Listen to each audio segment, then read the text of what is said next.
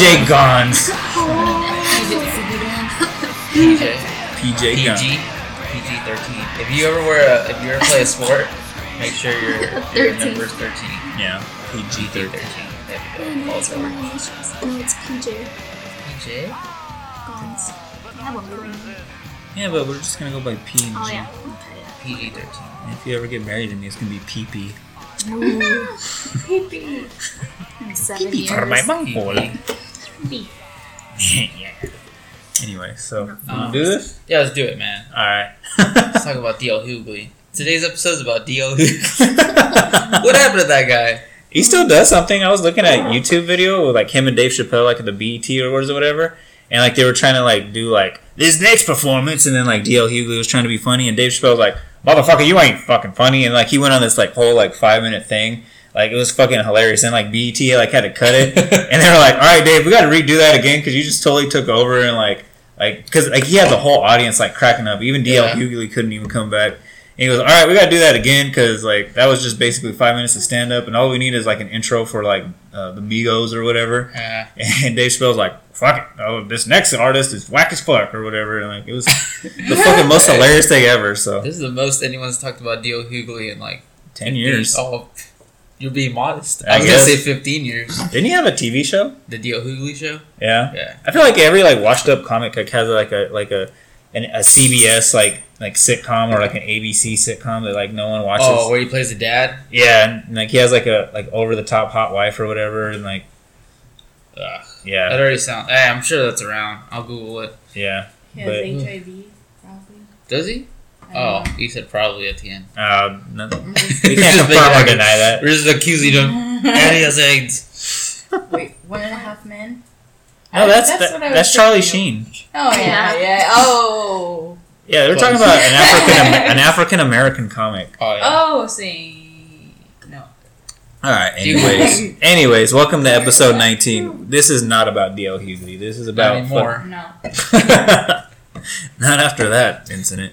This one's about ghost stories. So we're all sitting around here. Um, we got two guests on the podcast. We got Autumn Jimenez and my girlfriend PJ Gons. PG thirteen. Yeah, PG thirteen. Thank you. She's Yeah. a she's an all star point point guard for the LA Sparks. Why don't you say hi to the audience, everybody? Hi, everybody. Oh, that was nice. Mm. I have a radio voice. No, I do not. What's I'm sorry. You gotta say that louder. Hey, that's pretty good. What's up, Tom? How's it going? Did you say this is Sodom? This is Sodom and Gomorrah. Sodom and Gomorrah. Ugh. This Autumn, you call me Sodom is- and we, Gomorrah. we've already earned the explicit like content now on this episode. Yeah? But we talked about already about AIDS and sodomy. I'm sorry. But anyway. Oh, is that Sodom and Gomorrah? Is that what happened in Sodom and Gomorrah? That was my fault. Yeah. I feel like I'd fit right in. Anyways, what's topic number? Well, we're still in and this. This is the Halloween episode, the official Halloween episode to close out our month of October. So we're at episode 19, and we're going to be talking about ghost stories. So um, I think each one of us has like a personal story we want to share. I think mine I already shared before, but I'm gonna go ahead and share it again. And then I'm probably going to talk about some local legends, some ghost stories, and paranormal activity. And then what, are you, Yeah. what are you going to be talking about? I'm talking about a pretty crazy thing that happened to me, Ooh, potentially. sounds sexual.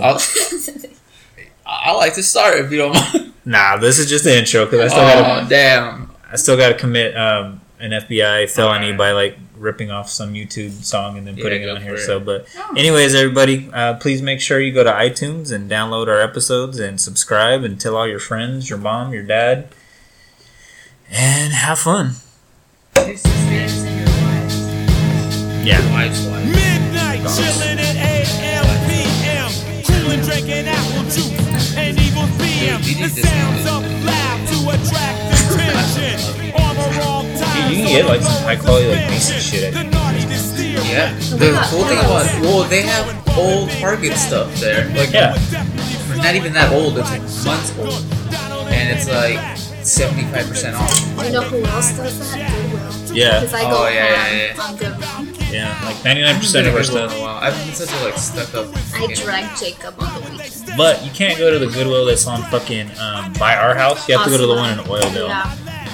It's the only way to do it. Those ladies don't leaving the east care. side. No, Yeah. no, you'll.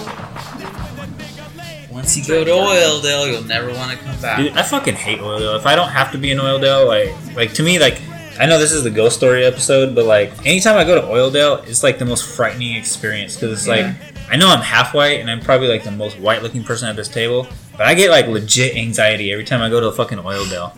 Really? Yeah, like well, I remember one time I was working at McDonald's Wait, me too. and um, I had a black friend, and he was from LA, and we he was like, "Oh man, I always hear about this place called Oildale. Like, you never want to be there." And I was like, "Well, to be honest with you, man, I haven't been there since the '80s. Like, my mom had a friend out there who used to go. and It's like really like it's trailer trash, basically."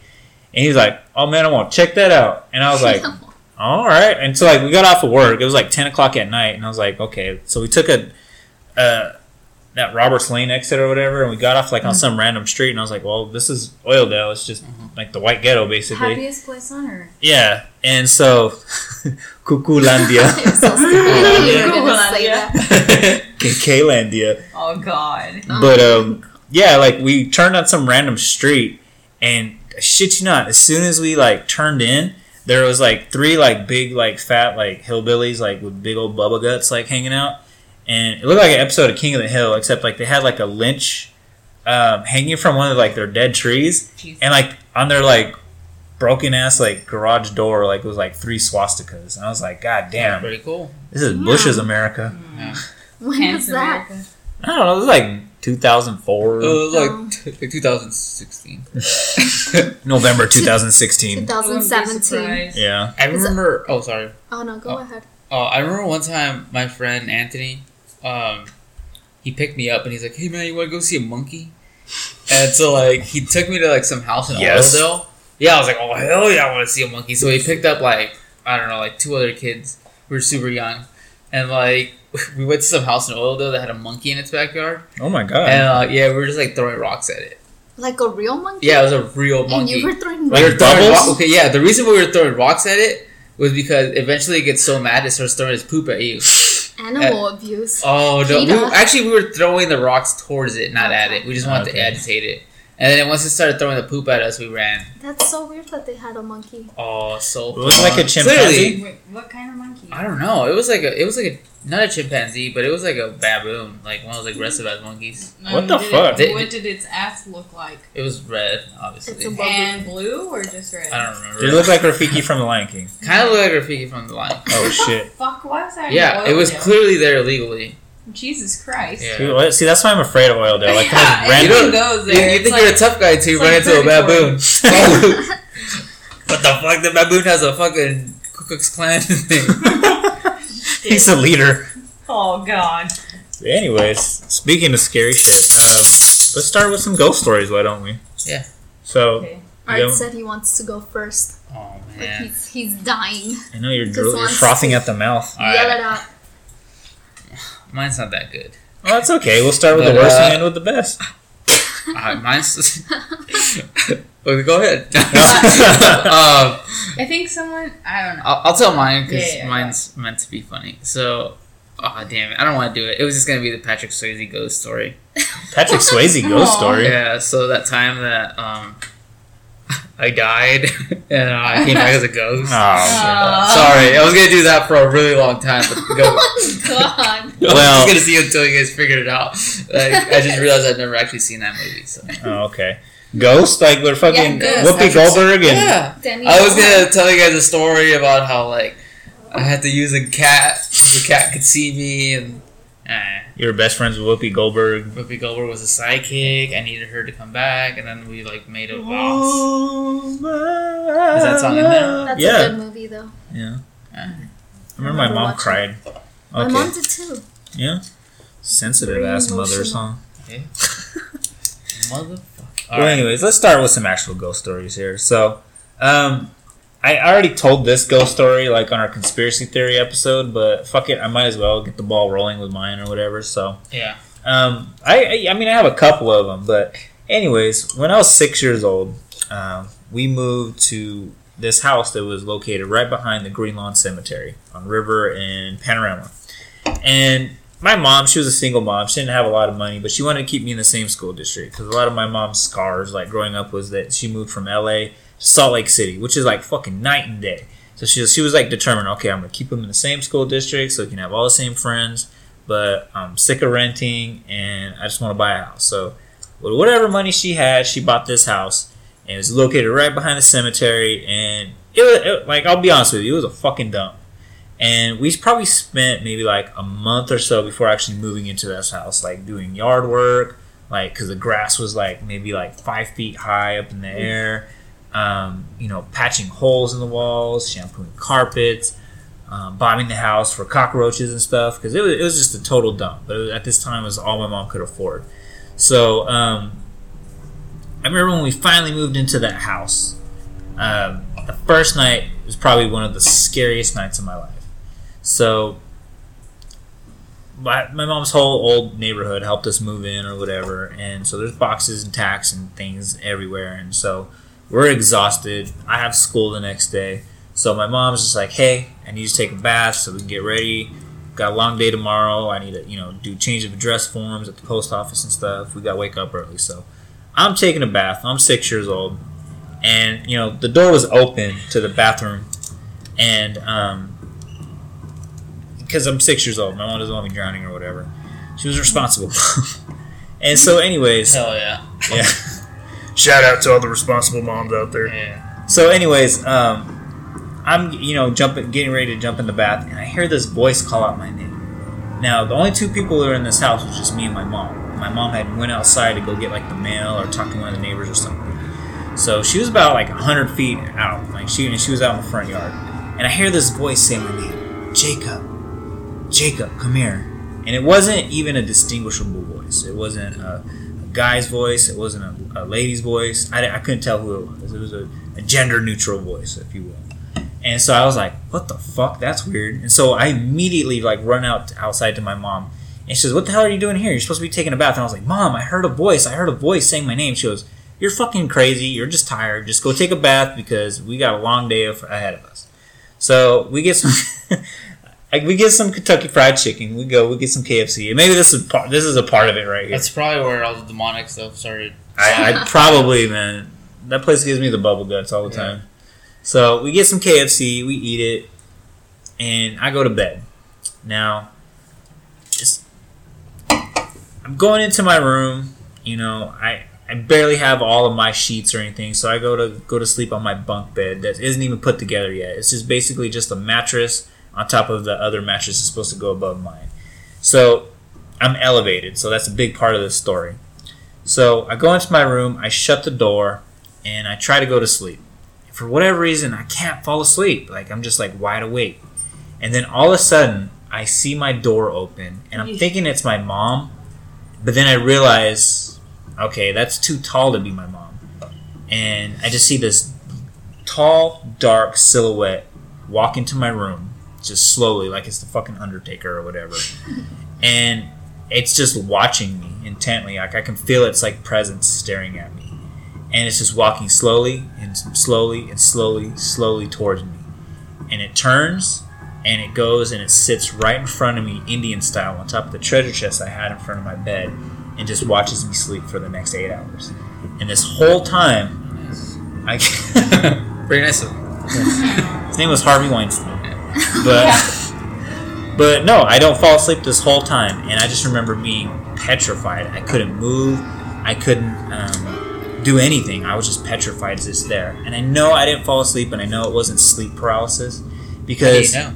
no, I know this because as the sun was coming up, like the the shadow slowly dissipated, and it just I was watching him or her or whatever it was, and it was watching me. And as the sun came up, it just slowly just started to dissipate until my mom came in my room. And I remember telling my mom, "Mom, something came into my room, and it was like a man or something, and it was watching me for like the whole night. I didn't go to bed at all. I was like, I can't go to school. There's something crazy in here." And she goes, "You know what? Something crazy happened to me too." So my mom, while I'm going through all of this, my mom has like one of those old like '80s water beds or whatever. So she's and like I said, there's like thumbtacks, there's nails, there's all sorts of stuff everywhere. And she said she heard something open her door, Yeah. and start throwing like nails and thumbtacks at the headboard. And she first, at first, she thought it was me, and she says, she says she yelled out, she goes, Jacob, knock it off! You're gonna punch a, punch a hole in my waterbed. And when nothing responded, she got really freaked out. Now, mind you, this whole time that this was happening, I never heard my mom yell this out because she's adamant to this day that she yelled it out like, Jacob, knock it off. Because I think at this time, if my mom would have yelled or said something, I probably would have ran right to her room. But I didn't hear shit. But she swears to God that she saw something walk into her room and start throwing like thumbnails and, and uh, thumbtacks and, and nails at her headboard or whatever. And she said that whole night when she um, said she was about to wake up in the morning, she expected to see like a whole like bunch of like thumbtack, thumbtacks and nails and stuff everywhere. She didn't see shit. So she tells me all of this, and we're kind of freaking out. And so she's like, you know what? Let's just forget about it. Uh, we'll call somebody. Um, and at this time, my co- my cousin, my mom's cousin, was married to a preacher, and so she's like, we'll just call Terry. We'll have him come out here, give the house a blessing or whatever, and you know we'll go from there. But you know something something's crazy up with this house. And so right after she does this, all of a sudden we hear just a knock in the middle of the, the, the room. And at first we think, okay, maybe somebody's at the door. So we go and look at the front door, nothing's there. Then we hear it again. And they're like, where the fuck is this coming from? And so we wait a little bit longer. We start, you know, I, like eating breakfast or whatever, tying my shoes to get ready for school or whatever. And we hear it again. And it's coming from the middle of the house. Now, mind you, this wall is probably about four inches thin and there's no way anything or anybody could be in there because on the other side of that wall is my bedroom and on the front the other side of that wall is the living room where we're at so there's no possible way anything's in that in that that crawl space it's it's it's there's nothing hollow that could be in there. So my mom's freaking out. She calls the priest. He comes by. He throws some holy water or whatever and he says okay you should be fine now. Everything's good. I said a prayer for you guys. You know there's probably some bad spirits in here. Now, some background on this house. My mom bought it from somebody who was a heroin addict. And not only was she a heroin addict, the lady she bought it from, but she was also a devil worshiper. And when I say a devil worshiper, I'm talking about candles, cloaks, and all that shit. Because later on, um, our neighbors were like, would tell us these stories that, you know, they would have these, you know, these, these all night, you know, seances or rituals that would go on until, you know, the early morning. And you'd, all you would see in the house was just a bunch of like candles everywhere and a bunch of, you know, chants going on. And they would just march in their cloaks to the cemetery, which was right across the street. Yeah. And eventually, like, because we shampooed the carpet maybe like about six or seven times. And when we got the cleanest this carpet could ever get, we found a pentagram in the middle of the living room, um, caked with uh, candle wax. Perfect pentagram just in the middle of this house. So, you come to my house now, it's all hardwood floors because we ripped everything out of there and got rid of it. Um, but also, too, we would see weird shit throughout the week. Like, all of a sudden, we'd get home and there'd be footprints on top of the, um, the ceiling. Like somebody was walking through dirt and then just all of a sudden just started walking through the ceiling. Okay. And a week later, we had this dog. His name was Duke. He was half Rottweiler, half Labrador Retriever. He was the biggest, baddest dog I've ever known, owned. And we've had, you know, purebred German Shepherds. We've had, you know, Great Danes. This to this day is the wildest, craziest dog ever. Like he's literally like the dog from the Sandlot. Like that, you, you're not gonna fuck with this dog. And he was so crazy that we never walked him. We couldn't take him anywhere. You know, we didn't even get him the shots because he would tear off the arm of the vet. You know, so he was just this mad dog, and we loved it because you know he you know protected the backyard. So we didn't own a leash or anything, which is very important to this story. So at the end of the week, my mom she would always take her bank deposits um, to the bank. You know, after the last daycare kid left and you know deposit her check. And now this process only took five minutes because Kern School was literally like two minutes down the street from our house. And so we sh- we go. This house is totally empty, right? Nobody's at our house except for our dog Duke, which is in the backyard. Yeah. We get home from the bank, and all we hear is this. like it's a little puppy or something, like someone's beating a little puppy or whatever. Or there's like a you know a hurt dog somewhere.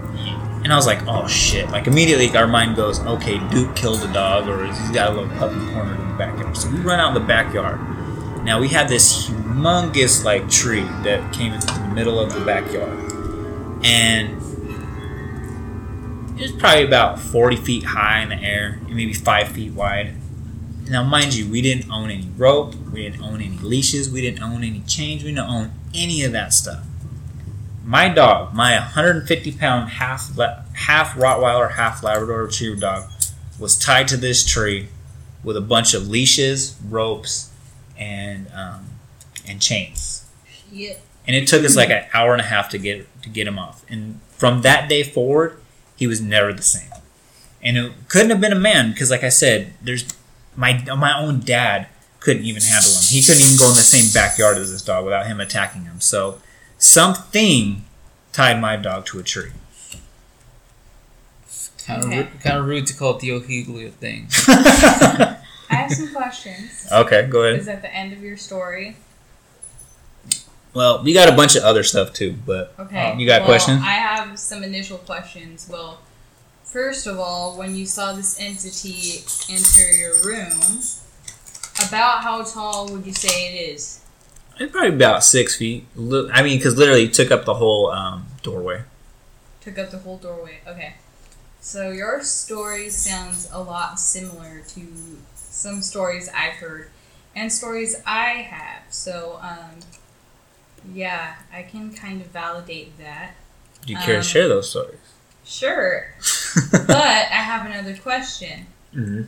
So, do you have any idea what did these leashes look like? They're just like your basic leashes you would find like at PetSmart or Walmart. Like it was those, uh, those chain metal ones, and then they would have like the little like hand grip at the end of them.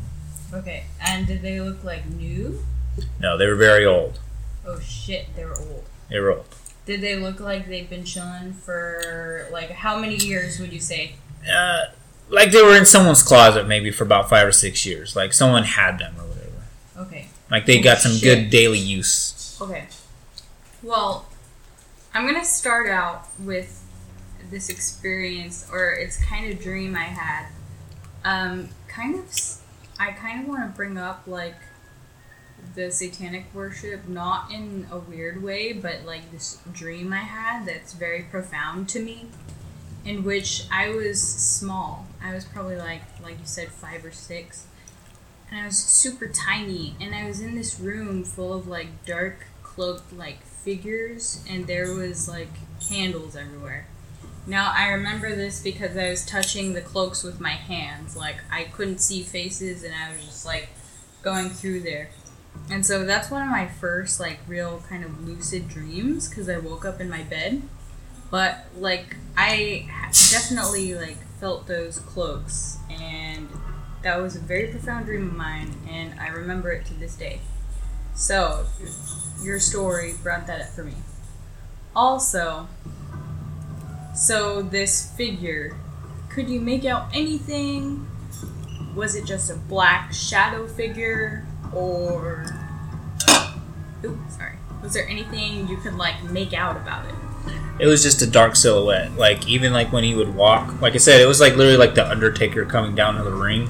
Except it not like Was seriously. it robotic? Yeah, very like slow and like cathartic, and like it would just come, and you could feel it looking at you, but you couldn't make out any facial features or anything. It was just a, a dark silhouette, and Okay. it was th- it was in 3D too, so it wasn't like it was like in a 2D Yeah. platform or anything. It was 3D coming at me, and then it turned and sat Indian style right in front of me, like in front of my bed. Okay. Well, yeah. All right. So let's let's go to around that time that I had that same dream. So I lived with my grandparents until I was seven years old, and my mom lived there too, but she wasn't really there that much. So it was mostly just like me, my grandparents, and whoever was staying there at the time. They were very gracious and allowed various people to stay there. So um, one night I remember waking up. I always like had these like I had trouble sleeping, and um, so I woke up one night and I would always like go to my grandparents' room wake them up and be like, "Hello, uh, are you awake? Please, like I'm scared." and so I was on my way to do this, and for some reason, something tells me to like turn around. So I turn around and I see these bright red glowing eyes, and I kid you not, like they're bright red, and it almost looks like a light is illuminating from them, like because it was completely dark in the living room where I was looking towards, and no lights were on. And yes, like there were some lights on the phone, there were red lights from a power cord that was on, but these things looked like two very round red eyes staring back at me. And honestly, I was a little kid, and now that I look back at it, um, I felt like I should have been very frightened by this. You weren't scared? I wasn't. I seriously just saw these eyes turn right back around, walked to my bed, and went to sleep. I didn't even go to my grandparents. That's freaky. I was not. I was. It's almost like I saw it and I was like, oh fuck, nope. And then I just like, I don't know if I don't even know if I was like, nope. I felt nothing. Yeah, I felt nothing about this thing, and I just walked back to bed. Yeah. You know what's really crazy about both of your guys' stories? Is the only thing that's ever happened to me that's, well, one of the only, like, the most paranormal thing that's ever happened to me is the time that I saw someone standing at the foot of my bed. And the reason I asked you was like, are you sure that wasn't sleep paralysis? Is because to this day, I'm not sure if what happened to me was in Mhm. sleep paralysis. Like, I question it all the time. And I did too at first. Like later on down the line, I was watching a doc- documentary about sleep paralysis, and I was like, "Holy shit! What if that was that?" But then, what doesn't add up is just like I was cognizant and awake the whole time, and I remember not sleeping a wink. And I remember as soon as the sun would come out, like just the figure just like as the sun was going, coming up and light was coming into my room, it started to slowly like just disappear. And I just remember the first notion was my mom came into my room The door was obviously open. She comes into my room, and I'm like, "Mom, I couldn't sleep," and like, like just seamless, like no sleep happened at all. Yeah, I mean, and that's that's what I was gonna say. Like, I remember this the time that I saw like a figure in my room. It unlike your guys' stories, the my the person that was in my room was also like, I don't want to say like a white figure, but it was almost like, almost like if it was made out of static, almost. Mm. And like, and it was just standing there like staring at me for a really long time, to the point where I could see her out of the corner of my eye, kind of like I could see Autumn out of the corner of my eye, but I'm not staring at her and like all of a sudden I was like working up the courage, like I'm gonna tackle the shit out of this. like that's really that's all I was thinking. I was like, I could see it. Like I'm, I, I remember thinking to myself like, this isn't, this isn't a dream. Like I could see it standing there. I'm gonna tackle it. And like I remember like like grasping onto like my bed sheets and like throwing my bed sheets at it, like trying to tackle it. And like the minute I did that, it was gone. Wow. And so like that's the only thing that's ever been like paranormal in my life. I mean, Well, Like- you were telling me one time um, when you were in San Antonio that um, you were talking to your ex girlfriend, and she's like, "What's that behind you?" oh, on the webcam. Yeah, Yeah, that's true. Okay, that's actually pretty strange too. Uh, that's so yeah. Um, we were like keeping in contact through a webcam, and she was asking me what was behind me. There was nothing there, but she was like sure that there was someone standing like right behind me. And this is like we had a two-story house there, and like everybody was downstairs, and I was the only one upstairs because I was like on the on the computer upstairs. It was pretty creepy. The the thing that actually makes that story even creepier because I actually didn't think that was that creepy. Mhm. thought it was kind of like, oh, it's abnormal, whatever. But I remember one time in particular, my dad had just gone out of the shower, so it was maybe like eight a.m. He gets out of the shower and he's like, he comes down the stairs and I'm eating breakfast, and he's like, uh, I need to tell you something. I just got out of the shower and there was a man, like the silhouette of a man, just standing there and all I said was I'm sorry, and I walked down. I walked down here with you, and I was like petrified because he looked scared as shit, and like, yeah, I mean, this is we we didn't we lived in like the outskirts of San Antonio, so it was kind of a foresty area, and so it wasn't like you know like city like here or whatever. yeah, It was very like you know undeveloped. yeah, so we had to like once you drive, you drive into the forest, you drive through Woman Hollering Creek, you know, the story of La Llorona. That's that's the place. Like that's the same road. Like the Rio Grande, uh, Rio, Rio Grande I guess. or whatever. Like the those rivers that branch out from that river. Like that's that's that river that runs through San Antonio. So like it's very undeveloped land. So it's it had a really creepy vibe to it, but um, I don't know. I always I always try to like just logic my way through that shit. I, I don't know what it is. I'm not gonna say it for sure it's a ghost or for sure it's a demon because I don't know. I don't know for sure anything. So like, um, but yeah, that definitely like, you know, I still like that's definitely one of those things that like pops into my head. Which kind of is like something you were telling me earlier. Um, I'm looking at my girlfriend here, where she said that when you were smaller, you um, saw a lady in your bedroom. Why don't you tell us about that? Oh, I did back in Hollywood. What's up? You grew up in Hollywood, right? I did. Which is like one of the most haunted places, like in California, by the way. Like when I was doing my research, like for some- Every every Arby's in Hollywood is haunted by Marilyn Monroe. That's a Arby's? fact. yeah, No, probably. Yeah. Um, I was doing research on those apartments that we lived in, and they were actually built in the 20s. And we lived in main streets Uh huh. in Hollywood. Um, North Cherokee, and my grandma lived on Las Palmas, and they run through Sunset Boulevard. Like they're they're big. Right there by the Hollywood Walk of Fame, huh? Mm-hmm. Because you took me to see those, and they were I like, did. I only lived like two blocks away, so that like typical Mexicans, we always ate dinner when my dad got off of work, and for some reason I got up to use the restroom, and I walked to my room, which my sister and I shared, hmm and I was like, "There's a lady in the room," and my dad was like, "Ah, you guys are crazy." "No, you gotta say it how you said it." He said, "You guys are um." Pendejas, and I was like, oh, but I was like, no, dad, there's like a lady in the room, and no one believed me but my sister. Somehow, like everything that tends to happen with me, it's it's always with her. So she walks up there, and she's like, there is a lady in the room. And what was she doing? I'm getting there. Oh, okay. So we run back out with my dad, and we tell him like, hey, there is a lady in the room, and they don't believe us, but my sister and I go back and we enter our room and we had our Barbies laid out because we were obsessed with Barbies at the time. yeah. And there was a lady just playing with our Barbies. Fuck. Yeah, like just petting them and like playing with their hair and stuff. And she was dressed like all in black, like the Snow White Witch, Yeah. Oh wow. like that.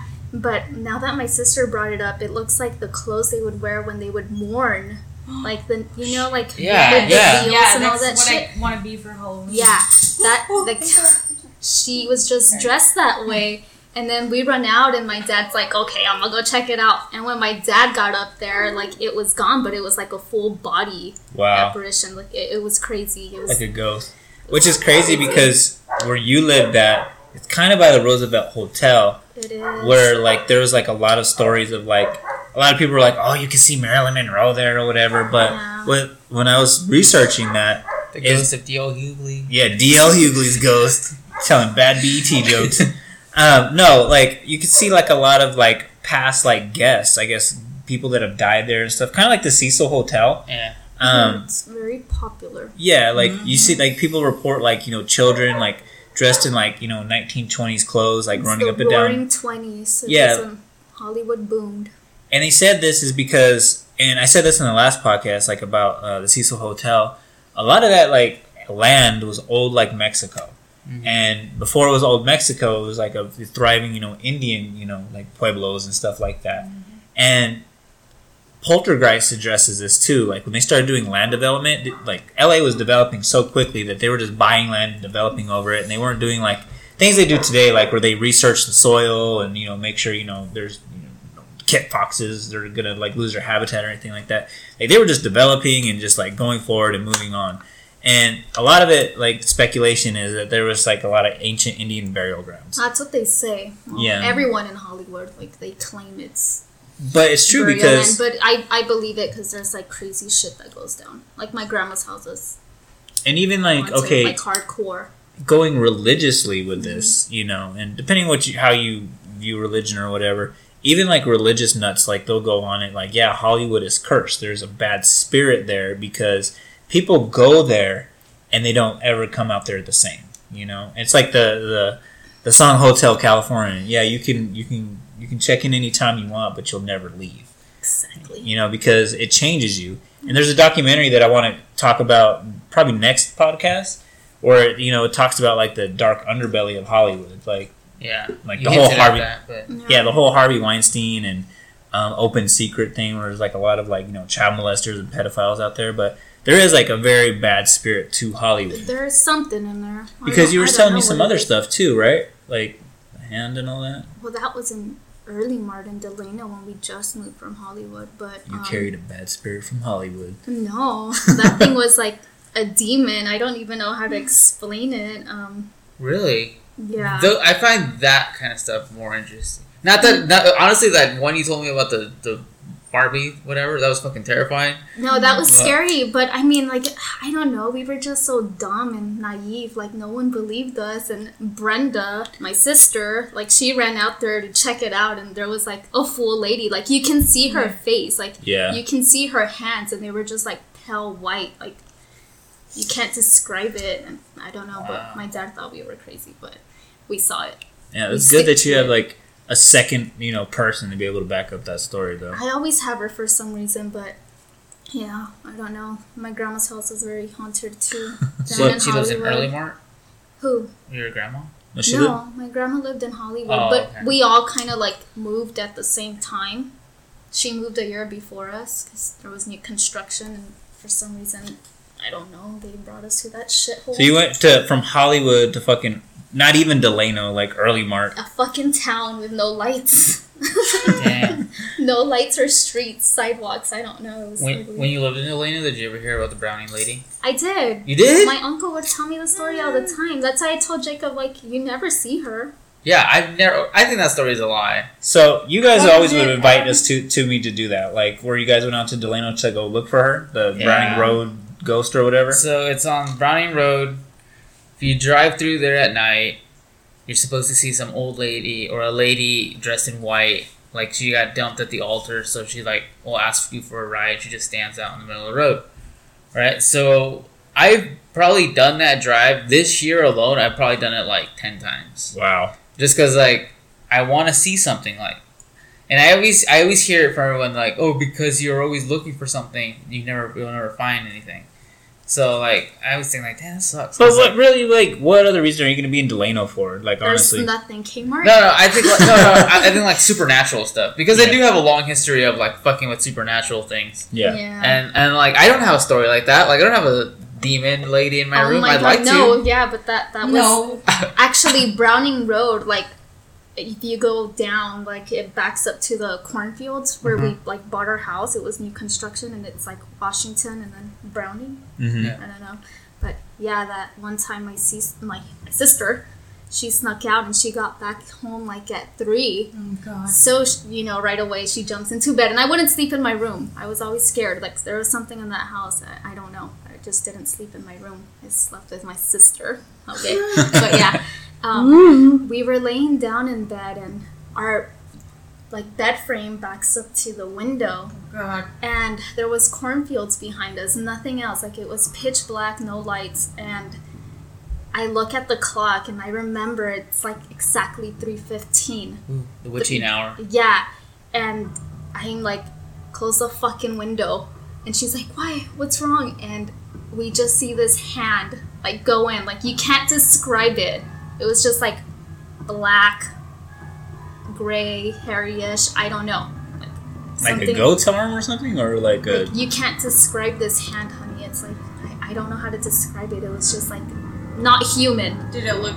Okay. Well, I have something. I have some questions after this. But go on. Do you have anything? well, it was not human. So like, my sister gets up and closes the door, and my cousin comes in running because we're like yelling like there's something in the room, like a hand's coming in. So he sees it too, and my dad and Your my dad mom. sees it?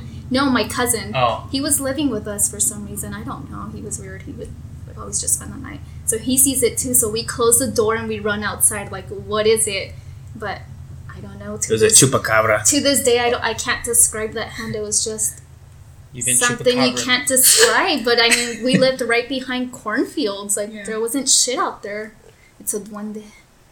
Oh, what? Duende. We gotta do a Duende episode. Dude, can this be the Duende? No. I, I would like I to don't appear know. for the Duende episode because I have my own opinions. I have my own experiences with A that. Duendes. Go I, on. I don't know, but I mean, they say Dude. there's like little leprechauns, pretty much. Well, like I, leprechaun? oh, I don't even want to go into that right now. I want to focus on your story Uh-huh. because one thing I'm noticing about all of these stories, kind of, is maybe they're not necessarily rural. Most of the time, they're pretty rural, though. Mm-hmm. Bakersfield isn't like the biggest city. Like, it's kind of big, but I mean, we're on the east side or like by the bluffs. It's, It's kind of fucking rural. And like where I was, I was like by the Valley Plaza, like by that that area. yeah, that area and you know, I'd say that's kind of rural. Like a lot of shady shit goes on in these areas. Like Yeah. Mm-hmm. a lot of people would get away with stuff here that they wouldn't necessarily get away with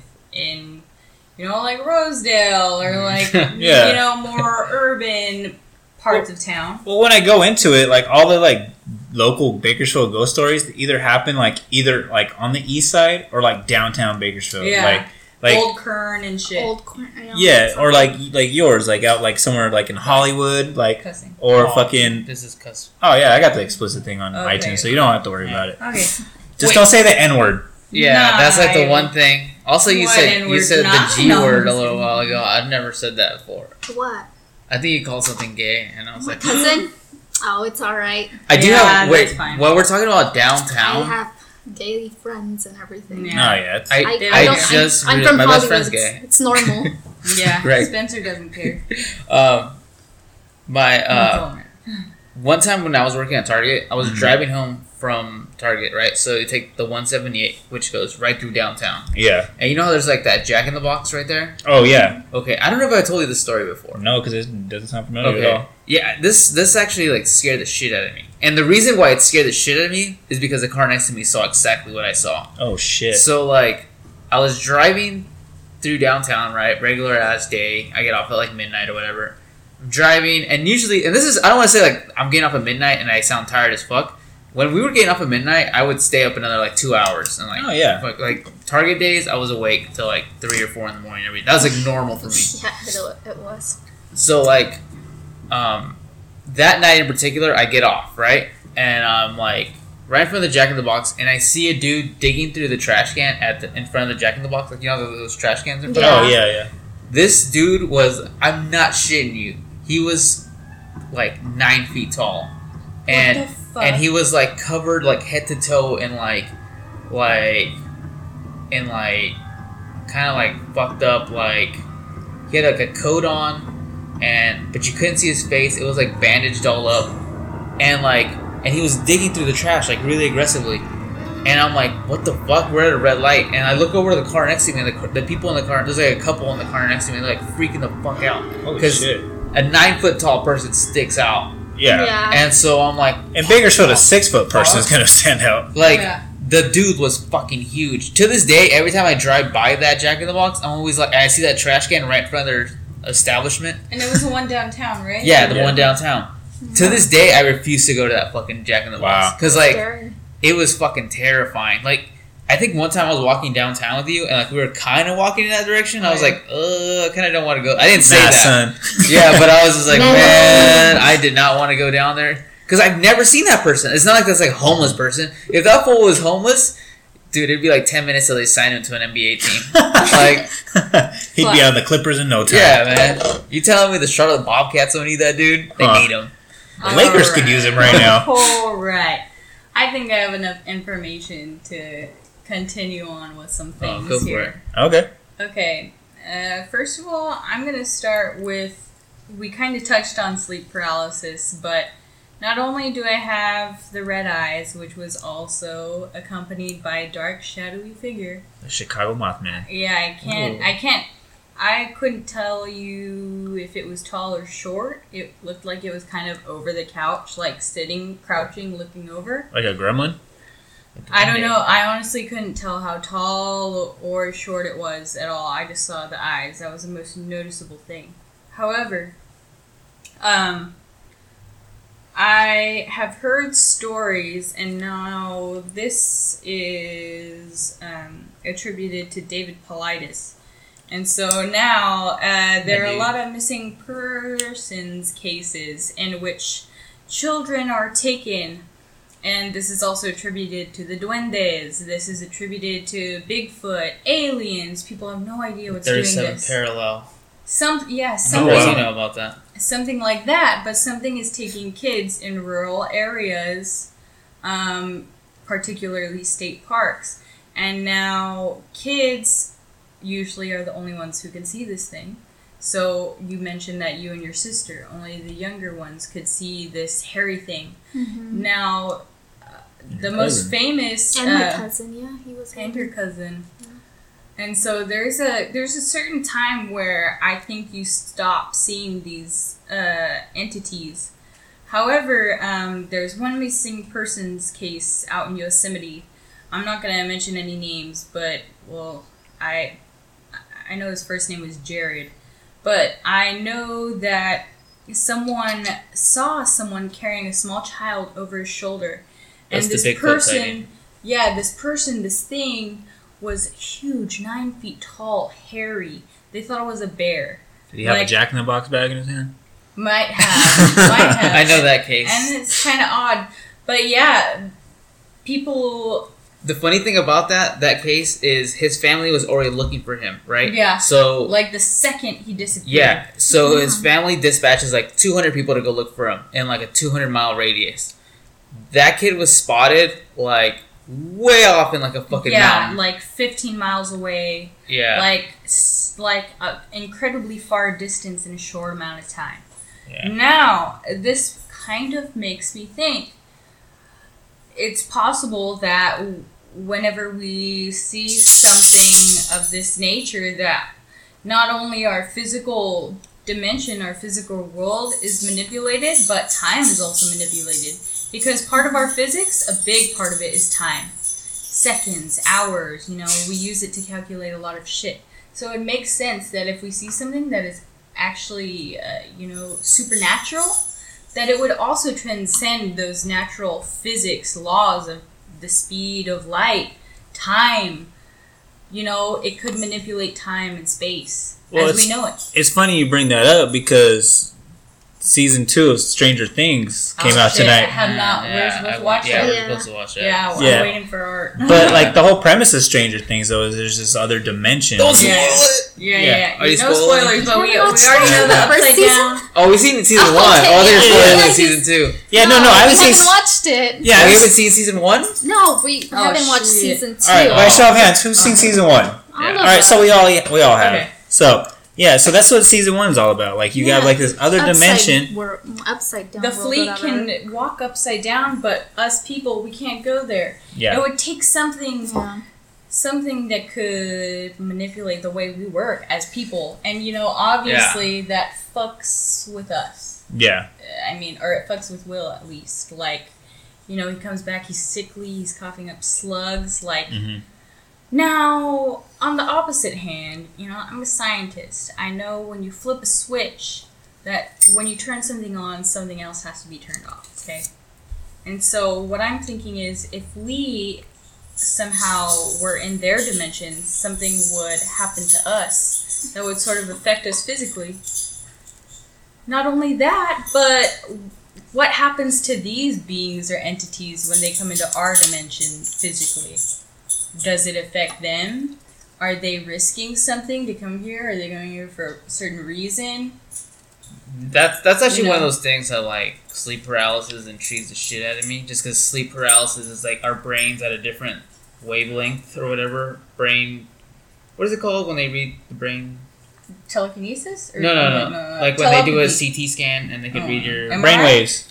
MRI, MRI, MRI? brainwaves, whatever. You guys, we're Yeah. on the same page. Yeah, Like obviously your brain is moving at, at a slower rate. I don't know if you guys know what infrasound is. no. Yeah. You do? Yeah. Okay, infrasound, if you don't know what it is, it's basically sounds that we can't hear, but they're strong enough to our brains Like that a dog. Like a dog can. Yeah. A dog whistle. Dolphins. Yeah. So, but Mhm. we we'll, we're affected by it all the time. Like, there's noises that we'll fear. They'll make us feel uneasy. They'll make us feel like we're being watched. Well, they'll make us feel. They'll even make us hallucinate. Like if they're strong enough. Hmm. And so a lot of people, you know, in like the you know, the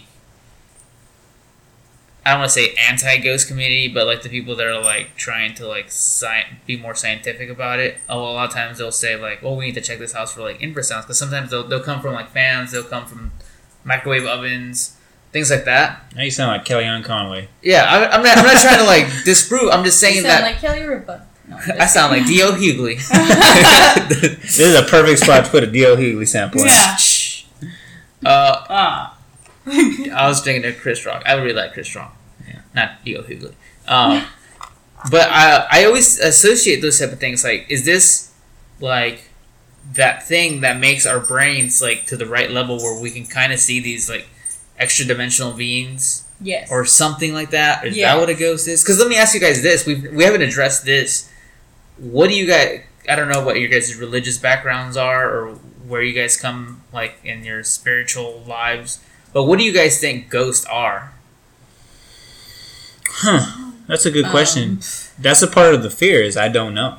Yeah. I don't know. I can't say that figure came in if it was demonic. I don't know if, if it was a ghost. I don't know what it was. I know there was a lot of creepy ass shit that came that went on in that, uh, that went on in that house, and it stopped happening once we had two exorcisms done on that house. And I mean, you've been to my mom's house. You've been to my mom's mm-hmm. house. Yeah. You haven't. I'm sorry. No, I apologize It's for a cool house, man. Yeah, it's it's it's like almost like a little church now. You see pictures of Jesus, you know, randomly and little crosses everywhere or whatever. And like it's like it's totally got flipped around from being like this satanic house to all of a sudden like it's like a mini church. And so I, since then nothing had happened. Now we had one exorcism done on the house and creepy shit would still happen. Like little things, like you would see like little like dark figures like like walk across the room real quick and then disappear or like in the window you would see like li- like yeah have you, have you seen Bram Stoker's Dracula Yeah. how like the shadow like he's walking down the stairs but the shadow's like doing something else like you would see stuff like that like little shadow things doing some something in the in the in the uh, the, the windows to outside We had that done too at our house. We, An well, in? Hollywood, we had it like blessed because we would see little shadows mm-hmm like everywhere.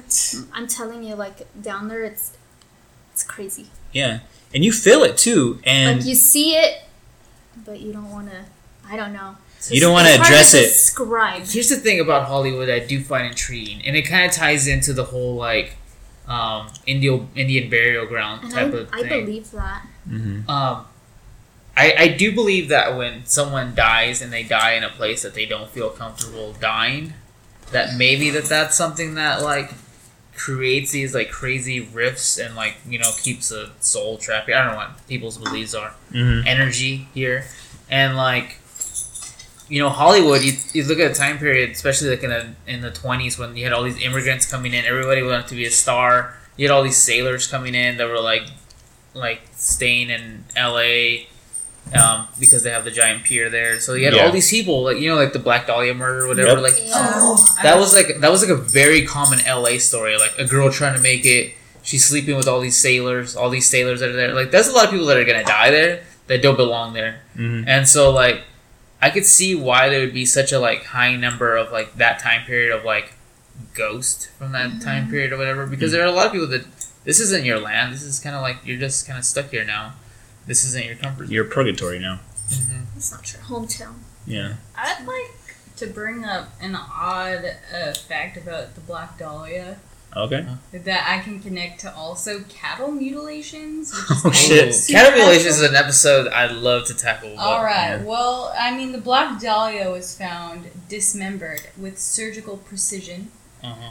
Some organs were removed from her body with surgical precision. Not only that, but the person who found her, the woman who found her, thought she was a mannequin because Yeah. she had been drained of all of her blood, Wow. which is all common with cattle mutilations. No blood, uh, dismembered, disfigured with surgical precision.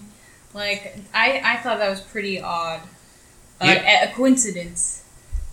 Did you guys know the Black Dahlia murder or the Black Dahlia was a hermaphrodite? really, Really? Yeah.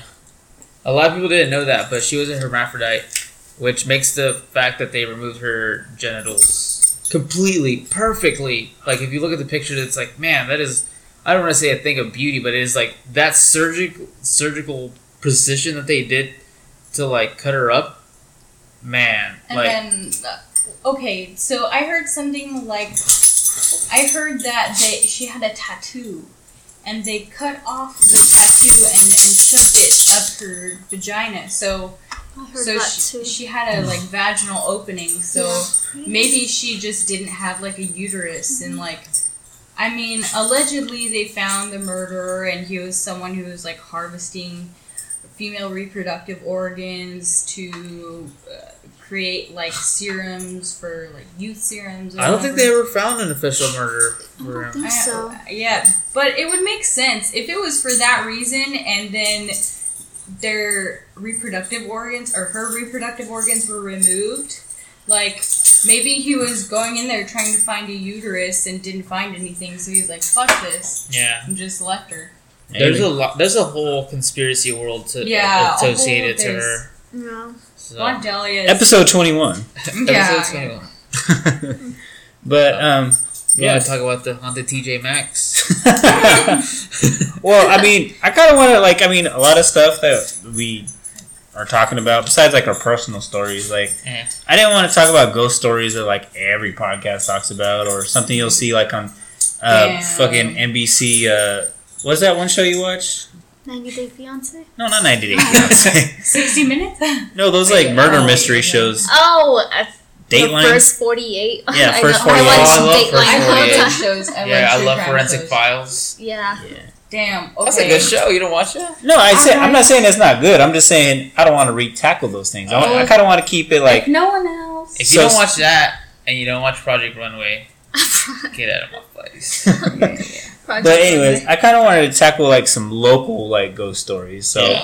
anyone listening like in Uzbekistan or whatever, they get. oh, they're just gonna turn us off. I don't know. Oh, Niles. man. Baker Fraggle California. But anyways, like yeah, like we were talking about, a lot of these things happen like in rural areas Mhm. or like old areas of town. So they all happen either like in East Bakersfield or going towards East Bakersfield Okay. or downtown Bakersfield. And So- not only that, but what are all these places?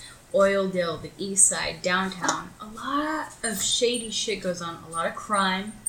Probably a lot of abusive, Mental illness. mental mental illness, abusive households, drug use, just like Mhm. a whole bunch of Devil negative- worship. negative shit, devil worship. Yeah, a lot of masturbating, There's a lot of racism in this area. bad vibes. Bad vibes, bad juju. Yeah. Speaking of which, so if no one else has a story, I have a story. Go ahead. Uh, so, okay, I guess the first time that I ever experienced sleep paralysis, uh, I was about, I would say I was 13 years old.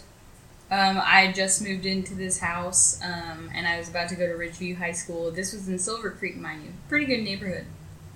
Now, um, I was going through a lot of. It was a pretty negative situation in this household. But, anyways, uh, I had awoken one night and it was still dark outside. And I woke up and I couldn't move my arms, couldn't move my legs. And then I I knew that because I didn't open my eyes when I first woke up, and I just tried to move my arms and my legs, and they could not move. And so I then opened my eyes, and then I saw someone sitting on me. And so he was perpendicular to me, and so I was laying on my bed. I had a day bed, and it was facing the window, or like the edge of the day bed was um, like against the window, I suppose. And my alarm clock was right next to my head to wake me up for school, etc. I had like zero period PE, I had band, I needed to be up early, so I was like behind my way. And then I saw this thing sitting on me, and it seemed like it was made of stars. Like, I looked at it and it was sparkling, but it wasn't like a normal sparkle that I saw, but it looked like it was made of just like space. And it was so weird. It wasn't completely black, but I have seen completely black figures before, which I'll touch on. But this thing was sitting on my chest, and then I tried so hard to move, and like, I think I moved a centimeter, and then this thing just super quick just turns that turns towards me, looks at my face, and like looks me straight in the eyes, and I I can't tell if it's looking me straight in the eyes because it doesn't have eyes, it doesn't have features. So as soon as I move that inch, kind of like Kill Bill, like move your big toe. As soon as I move like my fucking big toe, this thing looks at me, and then it just gets up like just so swiftly. Like these movements are just like very orchestrated almost. I want to say orchestrated and not robotic because robotic is different than how this thing moved. It's moving more organically, I it was just like very like like choreographed. I can't. It was almost like a dancer, Yeah, like but it was very tall and lanky, and so it just swiftly like looks towards me, like almost choreographed, and then just gets up and then walks straight into the wall. And then the next thing I know, my alarm clock's ringing. It's daylight. I'm awake and I can move. It's Wow. gone. It's gone. And so that was the first, the first time. which is like a common thing like with sleep paralysis because you always see like those like pictures like depicting like their experiences and it's like like a demon or a devil like sitting on your chest or something like Yeah. that and then the whole dancing thing that's a new thing though but Like- um the dark figures and stuff too like that's a big one too And Yeah. I've, I've, I've seen so many of these things The at thing- one time. That's weird that you described that it look like stars. Like I've never been able to like pinpoint. I said like I described them as like looking like static. I've never really been able to like pinpoint exactly. Like I, I don't know how to describe it. Like it's energy like because you watch like those like cheesy like ghost hunter like shows and they always have like those energy filled picker upper things i don't know what the fuck they're called but like they always just like you know test like the energy in the room and like, Like temperatures and stuff like that yeah. Yeah. and then like one of the ones i wanted to bring up was like the padre hotel and then Oh, also yeah. like bhs um, bakersfield high school um, i guess some group of ghost hunters they went to both locations at each location i guess like their their equipment would go wild like in certain areas like the like at bhs the harvey auditorium um, the seventh floor of the padre hotel like their their meters would go wild.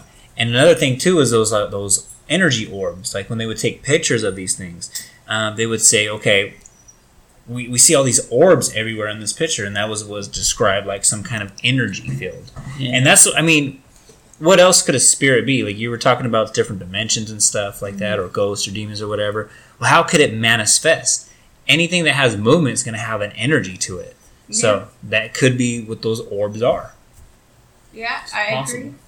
because i mean what you might see might be different from what you see what i see what he sees um, but it has to take some kind of form you know if it's mimicking something kind of like the thing you know if, too bad greg's not here to explain it the thing just takes over on any kind of you know but that's the way like. yeah that's the way like it would like when i was doing some research like on ghosts like that's that's why like when you take a photograph sometimes you just see these orbs because it's just this perfect circle. It doesn't have any real form yet until it mimics something that you're going to be able to recognize. Or it latches onto something that is associated with this place like a murder or a suicide or you know something tragic that happened there.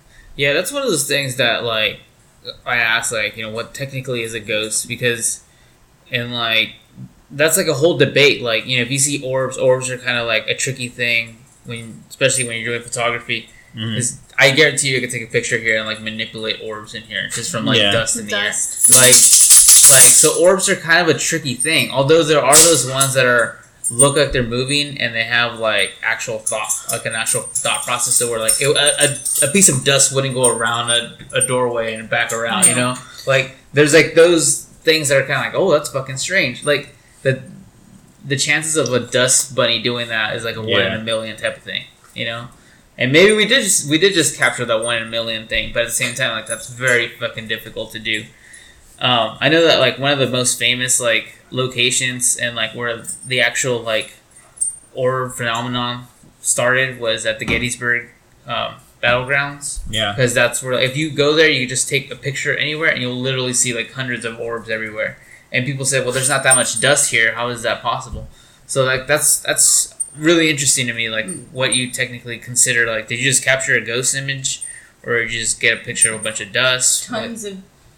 It sounds to me like tons of trauma. Just like. I feel like whatever ghostly entities people experience, it's always somewhere with some sort of just like murder, some violence, some sadness, trauma, mourning.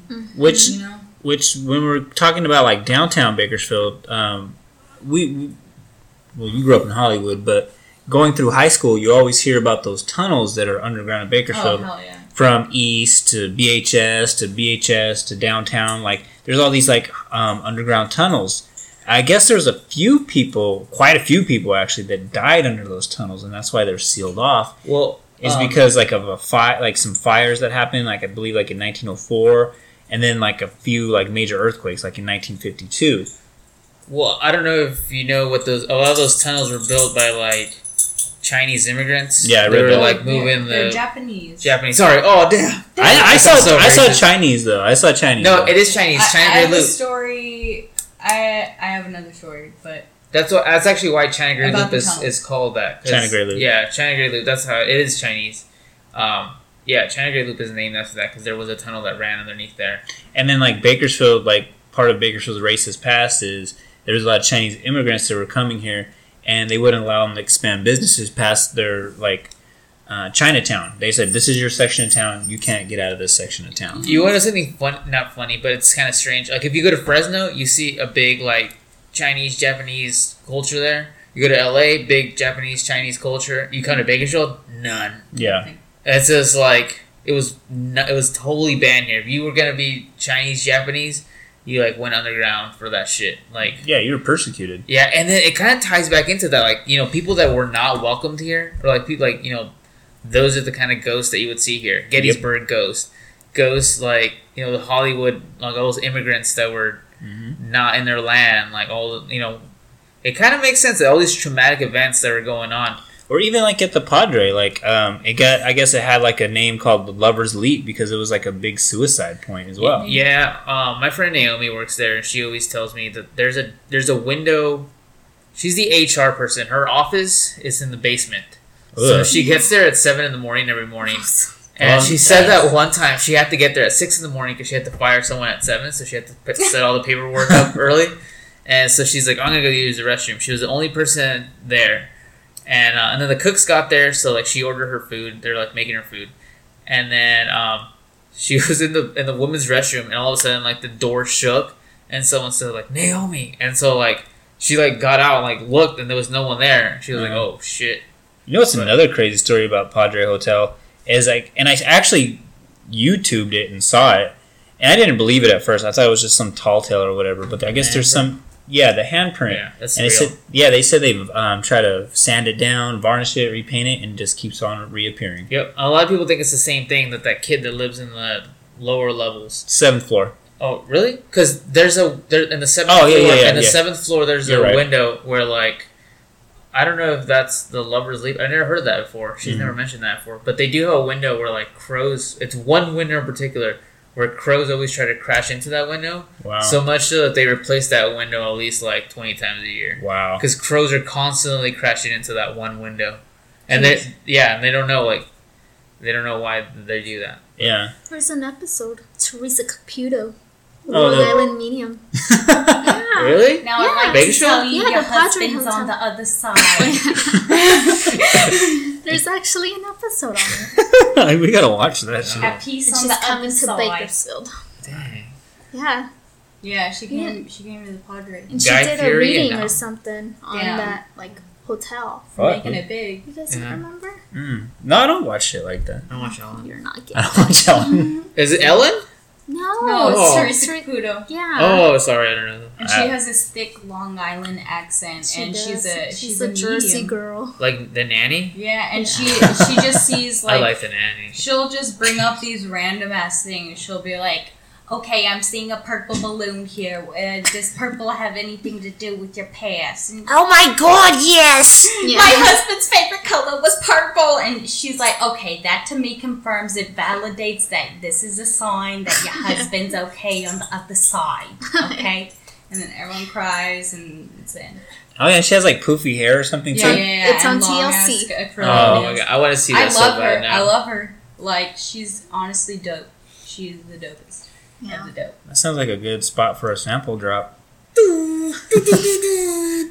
But anyways, yeah. Another thing at the Padre Hotel, I thought there, there's like a cowboy that haunts it too, or something like that. Oh. I've never heard that. Well, I guess Cowboy. apparently, um, like there's this cowboy, like you'll be in your room or whatever, and then all of a sudden you'll hear like spurs, like on the, the ground, like shaking or whatever, like Tim he's Duncan. following you throughout the room or Yeah. whatever.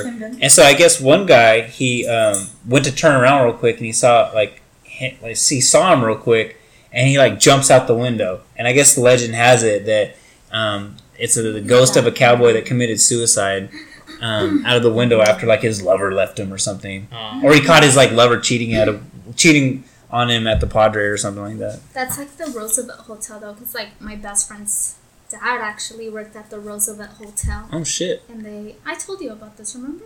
No, go ahead and tell me again. Oh, Though. well, I don't know. I guess like there's a certain room where you can actually see Marilyn Monroe, like just Oh. yeah. I feel like she's ha- she haunts every building though. I don't know, but that one's like an iconic building. It's like Well, she did live there the for two years, right? To She did? be like, you know, if you were famous in Hollywood, that was Oh. like the oh. hotel. Yeah, but I guess like you can actually see her, but it was haunted by other shit too.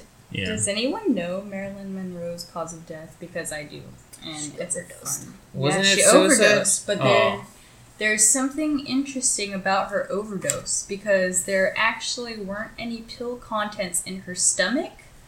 All the pills she consumed were delivered to her by enema.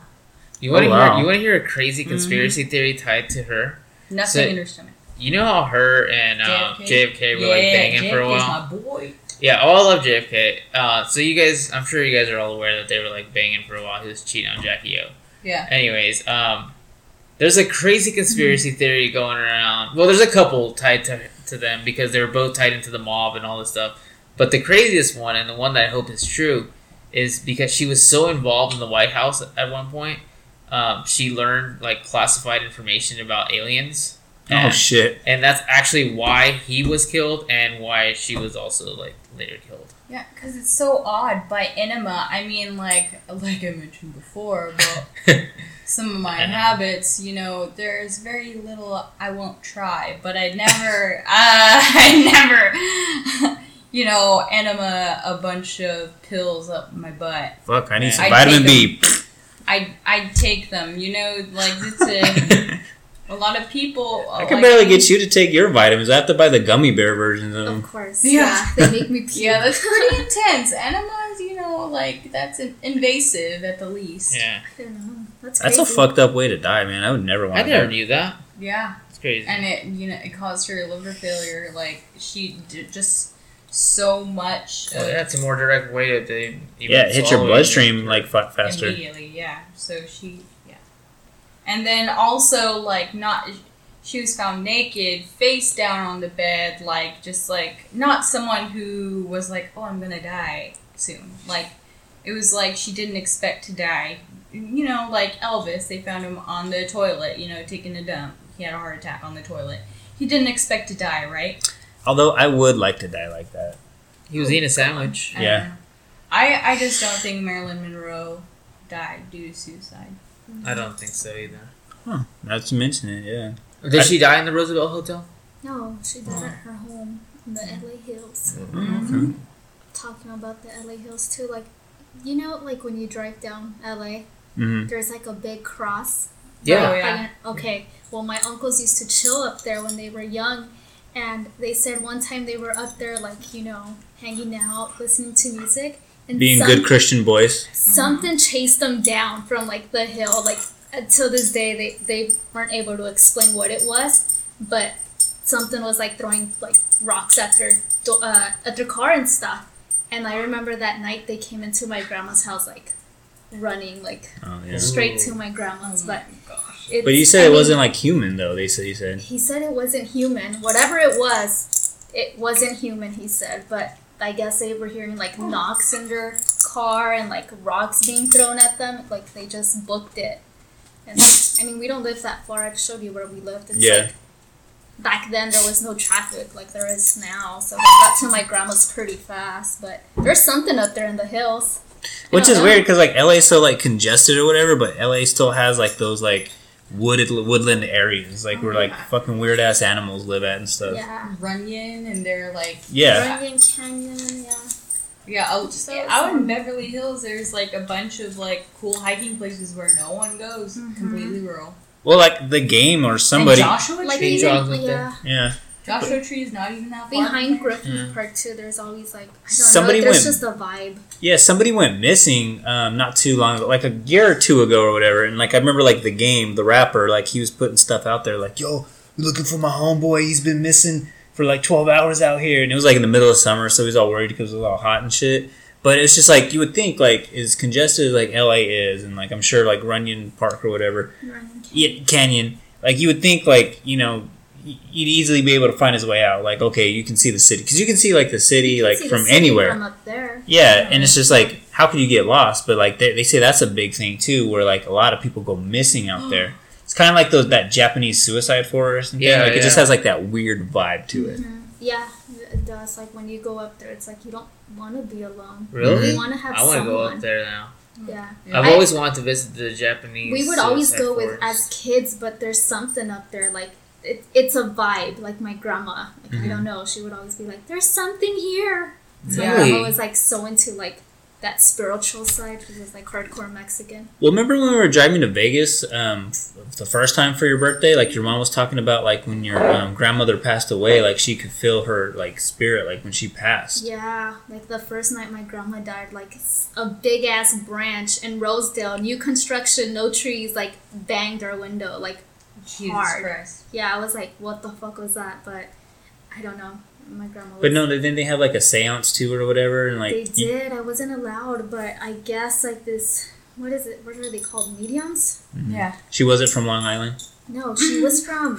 Your grandma's okay on the other side. I see a red balloon and a clown. No, Does that well- mean anything to you? I guess like they did a whole table reading, and that medium was like, "Your mom's here." Oh, shit. Like, don't open your eyes. Like, your mom's here. And I guess like my grandma was communicating with my mom. Like, sell the jewelry we have because my grandma would have a lot. She was a hoarder, but somehow she had a shitload of gold. And she was telling my mom like, sell that gold so you can pay for my uncle's funeral, who died of cancer. And I don't know. I guess my mom said like the whole room was like shaking, like you can hear vibrations, but you couldn't open your eyes. But you can feel someone in the table with you, Like an energy. like an energy. Yeah. You know what's weird to piggyback off this, and it's not as like emotionally attaching to this, but when Tupac died, okay, I was watching Ren and Stimpy, like because they would show it on MTV, like the more like naughtier version of Ren and Stimpy, and like I remember it like clear as day, like you know, like our parents were like, "Did you know where you were when JFK died?" Like I know where I was when Tupac died. Yeah. But anyways, Oh yeah, yeah. yeah, yeah. so, anyways, I'm watching TV in my room, watching Ren and Stimpy on MTV, and the little scroll at the bottom of the thing says Tupac Amaru Shakur dies at age 25 or whatever. And I was like, hysterical because I was obsessed with Tupac at this time period. I was like 11 or 12. I was obsessed with Tupac at this time period. And I remember I put on one of his like songs or whatever, like it was like I miss my homeboy songs or whatever. And um, I swear to you, I promise on everything. This is still like around the time frame that like the how we hadn't had the second exorcism yet. Yeah. And I promise you, because I had like an old rickety bed, and it was one of those mattresses like if you barely move on it, like you can see like impressions on it. And I remember just like having the stereo on and just looking like at my bed, and all of a sudden I just see somebody sit down. Like I could see like the imprint of someone's like body sit down on my bed, and I just felt like this overwhelming peace. Like it's okay.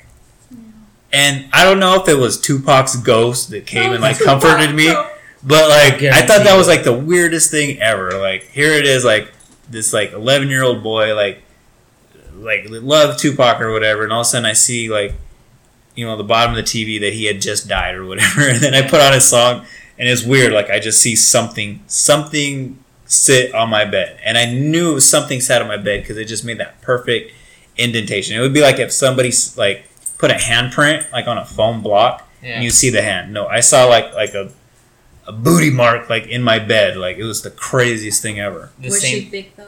This yeah. It was very muscular, so that's why I was thinking it was Tupac. Like a like a The same thing happened to me when Princess Diana died. shut up. No. Oh God, yeah. Although I did like you, me and you both Like Yeah, we were was- both watching, hanging with Mr. Cooper. Yeah, when it got interrupted, Yeah. that's Princess Diana man. You guys were hanging out together?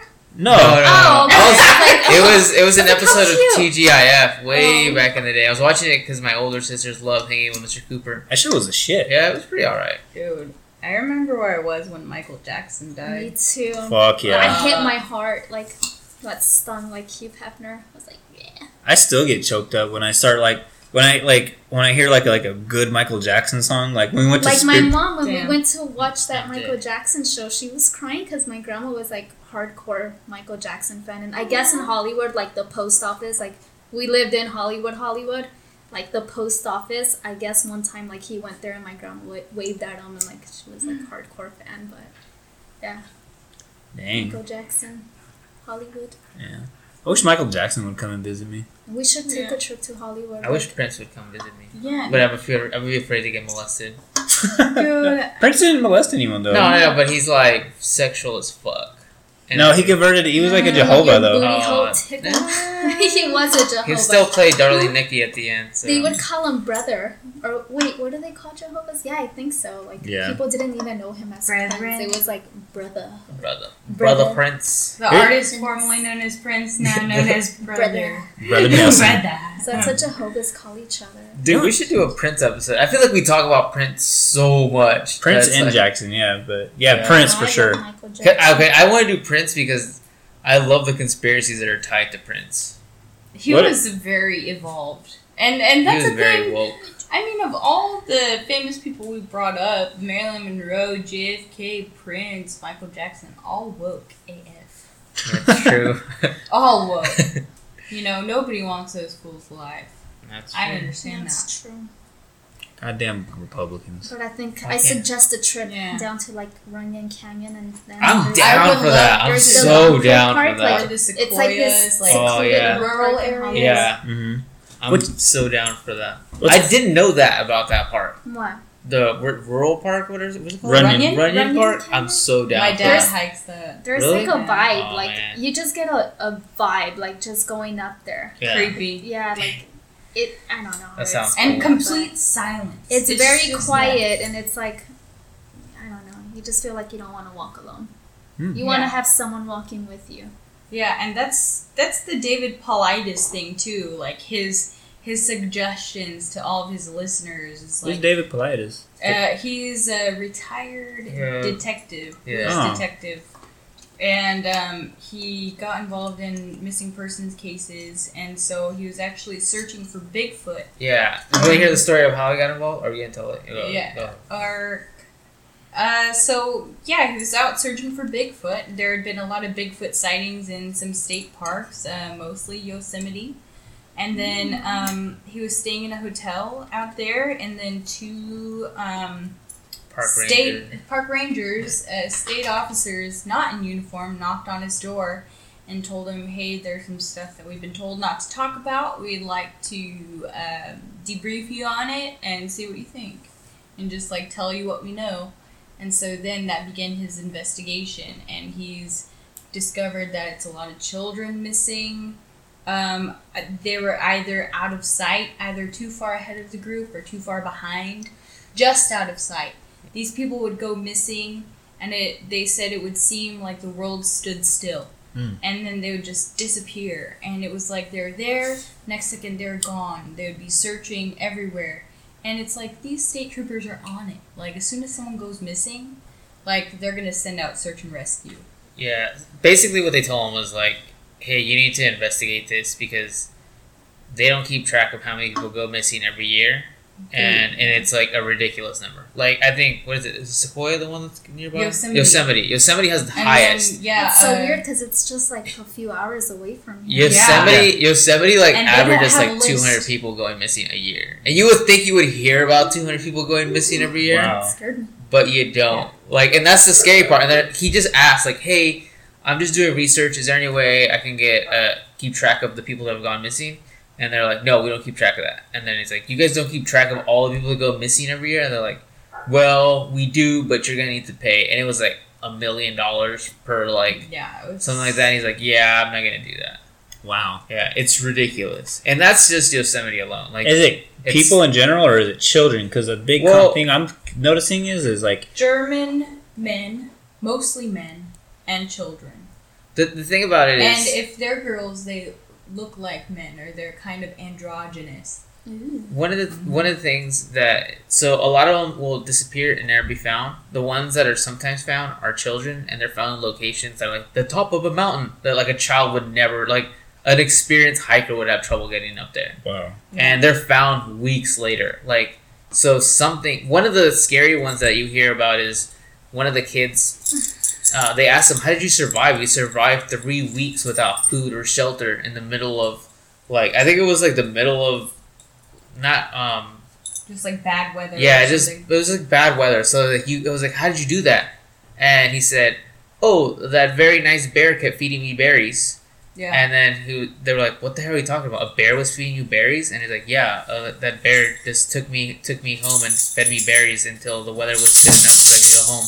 Oh yeah, and uh, a lot of these disappearances happen around huckleberries. Oh yeah, there's this whole Huckleberry thing about berries where like yeah, they people either report- berries. report someone was feeding them berries or they'll come back and they have berries in their pockets. It's really weird. and then that's Dang, I where get scared. this whole thing Alright, I'm done. ties into the duendes because people believe that the things taking these children are the duendes, which you know the duendes protect the gardens, they protect nature, they protect the forests, etc., etc. And so like there have been stories about the duendes that I've looked up where you know they warn you not to go alone outside, don't play alone outside. Because like they'll take you away to their magical place and then time doesn't exist there. So that's why I'm saying like it makes sense. I mean, I'm not the most knowledgeable in physics, but in terms of physics, it would make sense to me that if there's something breaching our physical world, that not only our physical, what we see, what we perceive as reality is changed, but, you know, actual reality is changed. Time, you know, linear time. Well, like you said too, like if something Maybe gets like turned on, something has to turn off. Yeah. Time would have to turn off. And then they just, well, they just saw gravitational waves. They've just witnessed these. Uh, they've witnessed two neutrons colliding in space. And it actually creates the opposite of a black hole. It's kind of like a white hole. And it's actually where a black hole is the, um, The absence of light. of light. These white holes are just like pure light that is happening. And Einstein predicted this long ago, and now it's just been proven they just won the Nobel Prize. This is some real shit. And so another thing that Einstein theorized was M theory. And now M theory is that uh, along with our dimension, here we are in the third dimension, there are eight more for a total of Holy shit. 11 dimensions in total. One dimension would be a dot, two dimensions would be a line, three dimensions would be a cube. Fourth dimension looks a little weird, but imagine like two cubes overlapping. It gets more and more complicated as the dimensions increase. Now, to me, this only proves, well, I mean, assuming that what Einstein theorized, if he's theorizing gravitational waves, which we thought improbable, uh, however many years ago. so Einstein theorized also M theory. Now, physics works in our third dimension how physics works. Gravity. We have gravity. We have linear time. We have kinetic movement. We have uh, projectiles at an angle. You know, things work a certain way. We don't know how things work in these other dimensions at all. We know how a dot on a piece of paper behaves. We know how a line behaves. It's geometry. We know how cubes are. That's volume. We know our anatomy. When it comes to the fourth dimension, we don't know shit about it. So even just going to that next dimension, that fourth dimension, which is where people believe these aliens, ghosts, and entities come from, like even that, we're just stumped by. So we're pretty much stuck at three. Einstein theorized at least 11 in total. Who the fuck knows what's out there? And it's not even gonna abide by anything we know. And if we're trying to figure out them, you got to think that they're trying to figure out us. Hell yeah. And in terms of the universe, Earth is in the boonies. We're like the new. We're fairly new. You know what's funny? You say that about Earth being in the boonies. There's we're like in this. the fucking boonies. There's like this whole theory going on about how like the most advanced alien civilizations would be on the very outskirts of the universe because the only thing strong it's enough not us. the only thing strong enough to like power their like civilizations would be the absence of heat, which would be at the edge of the universe, which theoretically would be constantly expanding. Oh so yeah. it'd be like, which would be constantly the coldest it could anything could ever be. So that's the only. Thing. I don't know. They're just just crazy shit. I don't know. I don't want to ramble too much about that crazy kind of shit, but yeah, man, that's that shit's wild. I wish DL Hughley was here. Me I'm, too. I'm done. I'm scared. I gotta sleep with the lights on. Dude, watch watch out for the. I just saw this meme. I showed art, but I was like, the duendes protect the gardens. Deal with it. Like, you know, I, I was raised with just superstitious family members. And Is that the they're same oh, like, as "Oh, like the white owl that like wa- that flies overhead and you have to cuss it out? Dude, Duendes? I it's saw like a, it's a like a white little owl person. once. Oh, like David the gnome? Yeah. I have another What? story. Oh, they just saw a duende in the room. No, I did not. that freaked see me that. out. Actually, I was like, "Oh But the shit, there's a white duende in owl- the room." Okay, so speaking of downtown Bakersfield, oh shit. So me and a couple buddies um, were scoping out the Scottish Freemason temple downtown. Which We I wanna go to. have one of those. We have a Scottish Weird. Freemason temple. I want to go to one of those. And cool. one of the podcasts I was listening to, he said that they went there and they'll actually show you around. Yeah, Now, I I guess- guess with Daniel. Oh, you did? Yeah, Damn, I want to go. it's pretty cool. I want to go too, but you can't saw. go. You're a woman. Oh. Sorry. Oh, you're a woman? Assholes. Yeah. You Hey, hey, white, hey, white man. I'm in. I'm surprised they also white in. and a man. well, you kind of act white sometimes. transitioning. Daniel, Daniel was really white. Daniel was like paper white. Yeah. So Damn. So, anyways, you went to, or Yeah, Scottish Freemason temple, and we all saw a white owl just fly right above us, and we all looked at each other like we all saw that. which is crazy because like Three owls are like the sign of like, or like are Sounds like big that. like in those like secret societies, like the Oh. what's the Bohemian Grove or whatever. Bohemian We were Grove, Moloch. literally on the steps of the Scottish Freemason temple when we saw the owl. That's bizarre, and we had no idea. and which is downtown again, Fuck. right by where all those tunnels and shits are at. Speaking of tunnels, dang, I just have all the stories. I'm a Scorpio, so I guess I attract all the, Hold on. you know, all the Negative cuckoos. Okay. The Cuckoolandias. Cuckoolandias. Oh God, you're so dumb. That's No, because we were listening to that song by fucking. Sonora I love that song. No, he said, what does he say? Ooh, Morena. No, welcome to Cuculandia. So- some, some, some shit like that. So she's all like, "You got to drop that reference like in your next podcast," and I Oh, did twice already. So I'm very proud of myself. Yeah. We should definitely. I like where you're going with the um, David Paulides and like the whole. We could tie that into like the 37th I'm parallel, which I've mentioned before. Well, I want to explore. I, I first want to explore some of these rural areas, and then we can talk about our experiences. I think we should go to Hollywood. Yeah. Oh, yeah. Canyon. Just run. Yeah. Yeah, we can Then hike, run back make a down. workout out of it. It's a good workout. Then there's Running's like that creepy. Um, Central Park. There's like a cave up there too. Like Oh, my shit. dad would always take us. They film a shitload of movies there. What is that cave called? I don't, I don't know at the top of my head. But it's a cave. Like once you run up there on Runyon Canyon, there's a cave. Something just hit your I window. think Dude, it's a I- dog's. Oh, Yeah, don't get scared. But All right, yeah, there's, there's a cave and it's popular for filming. But when you walk in there, it's like quiet, Oh god. dark. You don't, you know, you forget there's a city in there. I got a cave story I want to tell. This Cave is story. this is this is the story of how Jacob Pixton got arrested, oh, hell yeah. which I don't really talk about a lot because it's kind of embarrassing. So don't get your hopes up.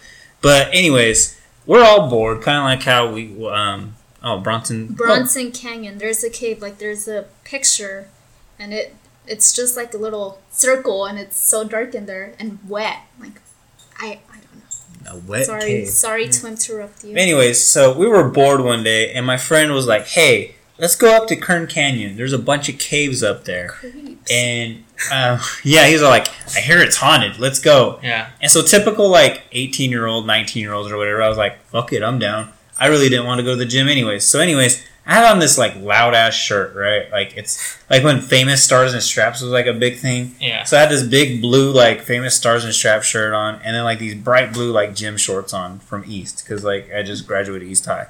So I had like this bright blue uh, workout attire on. Anyways. So remember that. So we go to like go we go like 30 minutes into like Kern Canyon or whatever, and like clockwork, we see all these fucking caves. So we go in them and we just see nothing but like you know like all these bats and stuff, and it, they're literally like just big enough for like one person to go single file, like a, a group of people to go single file in. And so you see all these bats flying out, you see all these crazy things, and then all of a sudden you see like this um, a skeleton in there. And so we book it out of there, we run, we're like, fuck that, I ain't trying to get involved in no like murder thing. There's we're, we're too brown to get caught up in all this shit. Yeah. so we go to see something else. So we go to Jack in the Box and we're talking like, wow, that was crazy. And my friend Chris at the time, he was just like, hey, you guys want to go to abandoned mental hospital? And we're like, uh, no, not really. Like, we just saw a fucking dead skeleton, like, up in the fucking Kern Canyon. Like, I ain't trying to fuck with that. And he goes, all right, let's go. And so, like, we're all, like, in, like, two cars, like, packed in two cars. And so him and somebody else drive or whatever. And so we all really don't have any other choice other than to finish our fucking, um, fucking Neck chickens. yeah, or fucking Jack in the Box and fucking just follow them where they might be. And so on our way there, Chris is all telling us like, oh, okay, hey, it was like a, a mental institution, like where like you know thousands of people died, like totally like putting this place over and probably lying about like ninety nine percent of it. But like slowly but surely, like he's converting everyone to like, hey, let's go in there, let's go explore it or whatever. And so I'm like, man, this sounds like a fucking bad idea. Like I'm already like like my preservation senses is already like, no, Jacob, just go home, just go home, just go home. And so we get there, and yep, it is. It's an abandoned mental hospital. And I'm a good boy at this time. I've never been in trouble or whatever. And I didn't know it was like right behind like juvie, juvenile hall. Um, Right. And so, this, like, it's like all these buildings are county buildings. So of course they got like all these infrared like sensors or whatever. And so my friend Chris, his bright ass idea is to jump the fence and go in there. And so he starts breaking windows and like trying to get into like these like you know hallways and stuff to go check it out or whatever. And so I was like, is anyone gonna go after him and get him? Because like we can't just leave our friend in there like breaking shit. And so I go over the fence to go get him out, and all of a sudden I just hear like six or seven sirens pull up or Oh, whatever. fuck. And I'm like, God damn it. And that black friend I was telling you about earlier, he jumped over too to tell us, like, hey, the cops are here. You guys need to get the fuck out. And so Chris hears it. He starts running. Obviously, the cops have this place, like, surrounded or whatever. He gets caught. He gets slammed to the ground and, like, you know, beat up or whatever, like. And um, the cops are beating him up and, like, what the fuck are you doing in here? And so then my friend, my the black friend or whatever, Terrell, he he jumps out of the fence. He's like, whoa, whoa, whoa, whoa, and like all like five or six cops like grab him, slam him to the ground, fucking like right in the middle of the street, like in uh, water and stuff like that. And I was like, fuck that. And so like I calmly like get out of the, the like go around like the building or whatever. I don't jump over any fence, and I literally could have like hit Mount Vernon and just like escaped all of this. But like I go up to the cops. I'm like I'm calling my friends in the car like, hey, let's go up there and like try to like you know smooth talk our friends out of this or whatever because the cops are like beating the shit out of our two friends right now. And so I go up to the cops and I was like, hey, I sorry officers, like you know what was going on is like Chris thought, was trying to say this place was haunted. We went over to get him out. Like he's a little crazy. Like sorry about this. And all of a sudden, like six or seven officers, they start beating me up or whatever. And so to make a long story short, I knew one of the uh, sheriff's officers or whatever. He was one of the um, dads in my mom's daycare, and he was like, "What the hell are you guys doing in there?" And I was like, "Ian, check it out. Like it's literally like an episode of Scooby Doo. We went to like go like we were bored, and so everybody wanted to go see something scary. We went to Kern Canyon." And we saw some crazy stuff there. I didn't tell him about the dead body because I was like, we're in enough fucking trouble as it is. Oh, God. And so I was like, no, we just saw some crazy stuff out there, and we decided like his idea was to come here. They all drove here. We were kind of just you know, you know, hostages at this point to to their car. And he was just like, "Well, who else in that car is going to tell me the truth?" And so I said, "Hey, yeah, go talk to my other friend." My other friend corroborates my story. I kind of get out of it, and but I get this big old fucking ticket in this um, what's it called? Not a fucking felony, but Misdemeanor? a misdemeanor for prowling or whatever. Wow. And I'm like, fuck, man, I'm trying to be a good friend here, trying to get my friend out of this quote unquote haunted fucking uh, mental institution. So I was like, you know what? Like, that place had better fucking be haunted for me to fucking, like, pay this, like, $500 fine. I think I was, like, on court probation for three years. Oh my gosh. Like, I had to literally, like, wait, like, a year after I graduated, like, Cal State before I can apply to, like, any real job because that kept coming up, like, on my record. And I was like, oh my god! fuck, I'm not a criminal. So I did a little bit of research, and I guess like that whole area is like hell haunted.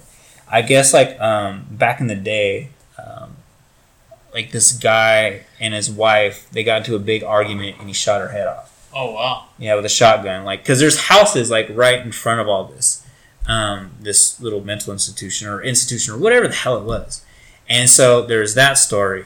And then I guess there there was a lot of patients that died due to like you know some orderly that um Syphilis. yeah fucking them The but um, silent killer. Yeah but no like there was like an orderly that would like you know because these people were mentally disturbed you know met because I guess Mary K. Shell like that office is like right around the corner from there as well. So like I guess some orderly or some you know assistant uh, would you know abuse some of these um, Patient. patients. And they say that like some of their ghosts still like haunt like that whole area which leads into the tunnels again because those tunnels run because KMC is right across the street from East High Yeah. and I guess they built some of those tunnels or some of those tunnels were built in case of you know an atomic bomb dropping Yeah. and so there's tunnels that link you know East High to KMC um, KMC to you know all these you know other facilities you know nearby and I guess apparently there's another tunnel that runs from BHS all the way to east to KMC as well. And I guess like in 1952 there was a big earthquake that happened, and I guess there was always like constant construction because you know Mount Vernon is a big you know um, hub of activity. So you know you get a lot of cars running up and down that area, especially like in the 50s where you know the big car boom happened. You know, there's going to be a lot of like you know maintenance and com- you know construction going on in that area. So I guess like there was a big earthquake in 1952, and I guess like a lot of workers died underground. Oh wow. And they said that to this day, um, a lot of those tunnels are haunted. Like people will hear like you know people like either you know like ghosts working, continuing their construction work, or like you know asking for help, or they hear screams or whatever. And the story I heard when I was going to East High is because you can actually go down to like the basement by where the bookstore is at, and you can see some of the entrances for some of these tunnels. They hmm. said they had to seal it off because too many people would go down there and go missing. Fuck. Yeah, so they actually like they sealed it off. Like I seen the actual like metal weld marks right yeah, there down there. it's, I remember that. Yeah, I went for like three months. yeah. I've been under there. I went down there through Riley's one time. And then, yeah, the tunnels were pretty freaky. It seemed like it was just like storage under Riley's at least. Um, but yeah, I went down there briefly. And then um, there's a story that my grandma told me um, about when she was being raised in Lamont. And then her brother and his friend were kind of adventurous and they found an entrance to one of these underground tunnels. And apparently they saw something that scared them and they never went down there again. But there there are open unsealed entrances in lamont. I'm not sure where. But there are various ways to get down there and they're running they're running all beneath us and apparently there's a woman in Oleander who reported hearing knocking under her house, Hmm. and then uh, it was under a rug. And so she moved this rug, and then she saw a trap door open, and she saw both a human and a, a non human being together. I don't And they just closed the trap door. And she just never talked about it ever again. Holy fuck that. Yeah.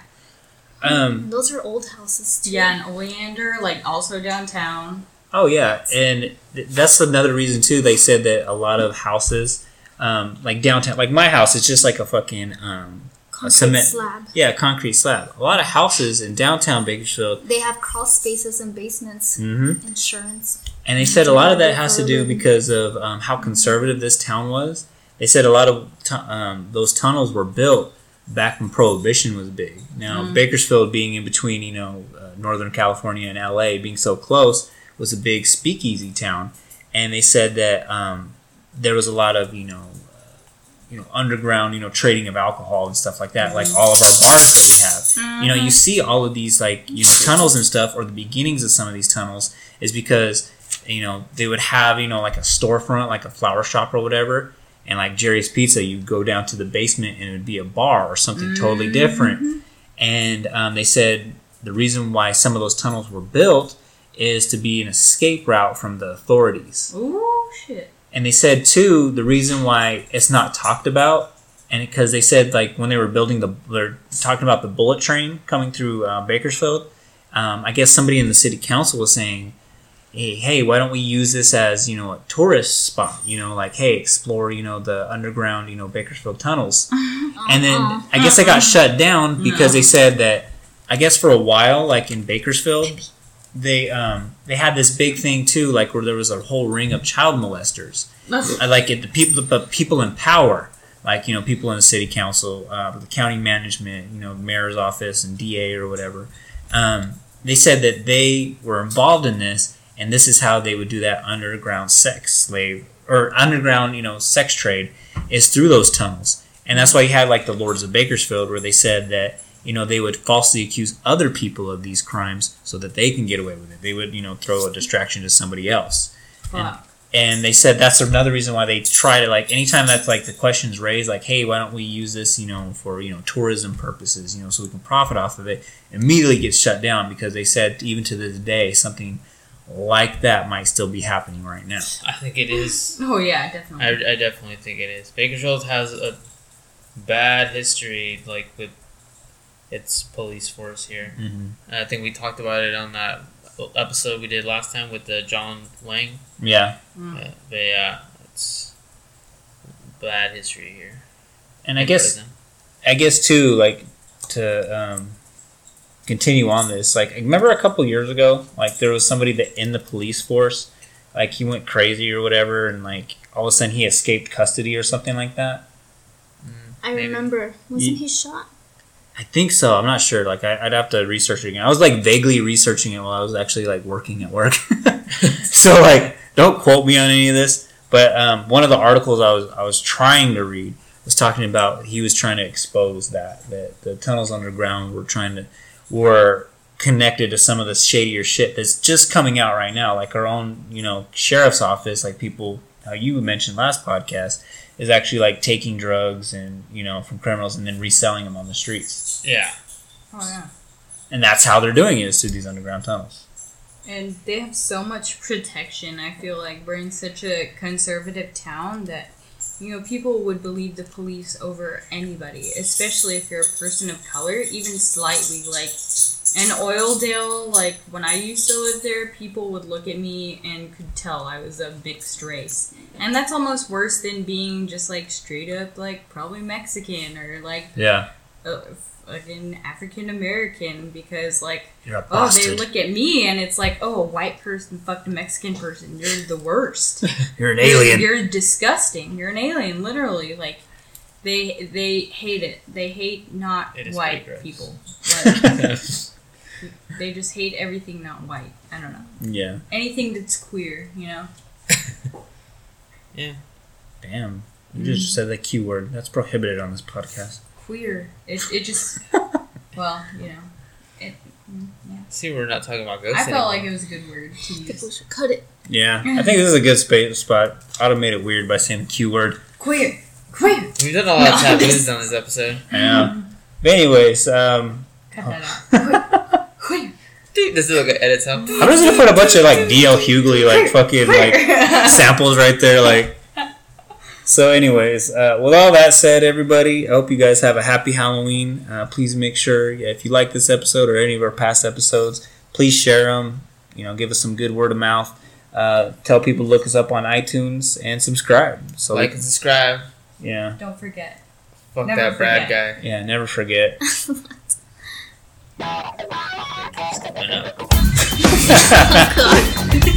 Anyways, everybody, enjoy your Halloween. Have a good night. Bye.